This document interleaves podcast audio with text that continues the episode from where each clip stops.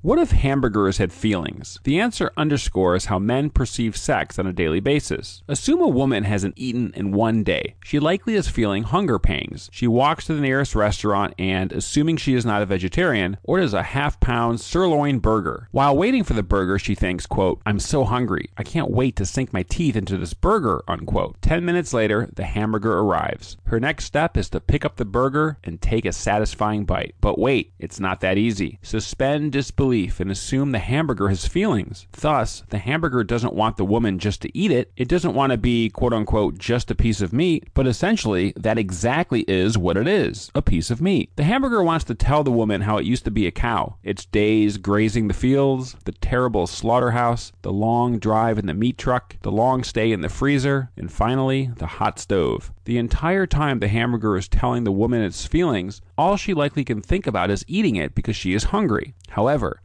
if she leads the hamburger to believe that she just wants to eat it, the hamburger would pick up its pickles and go, and she would remain hungry without knowing where she was going to get her next meal. So, what does the woman do? She listens to the hamburger, talks to it, and pretends she is interested in what it has to say, even though her primary motivation is to eat the hamburger. Eventually, she learns that in order to eat and survive, she has to quote unquote lie to the hamburger by faking a genuine interest in what it is saying. Eventually, the hamburger feels comfortable and finally allows her to eat it. Now satiated, her concern is not having another hamburger, which is analogous to a man not wanting to have sex again immediately after an orgasm.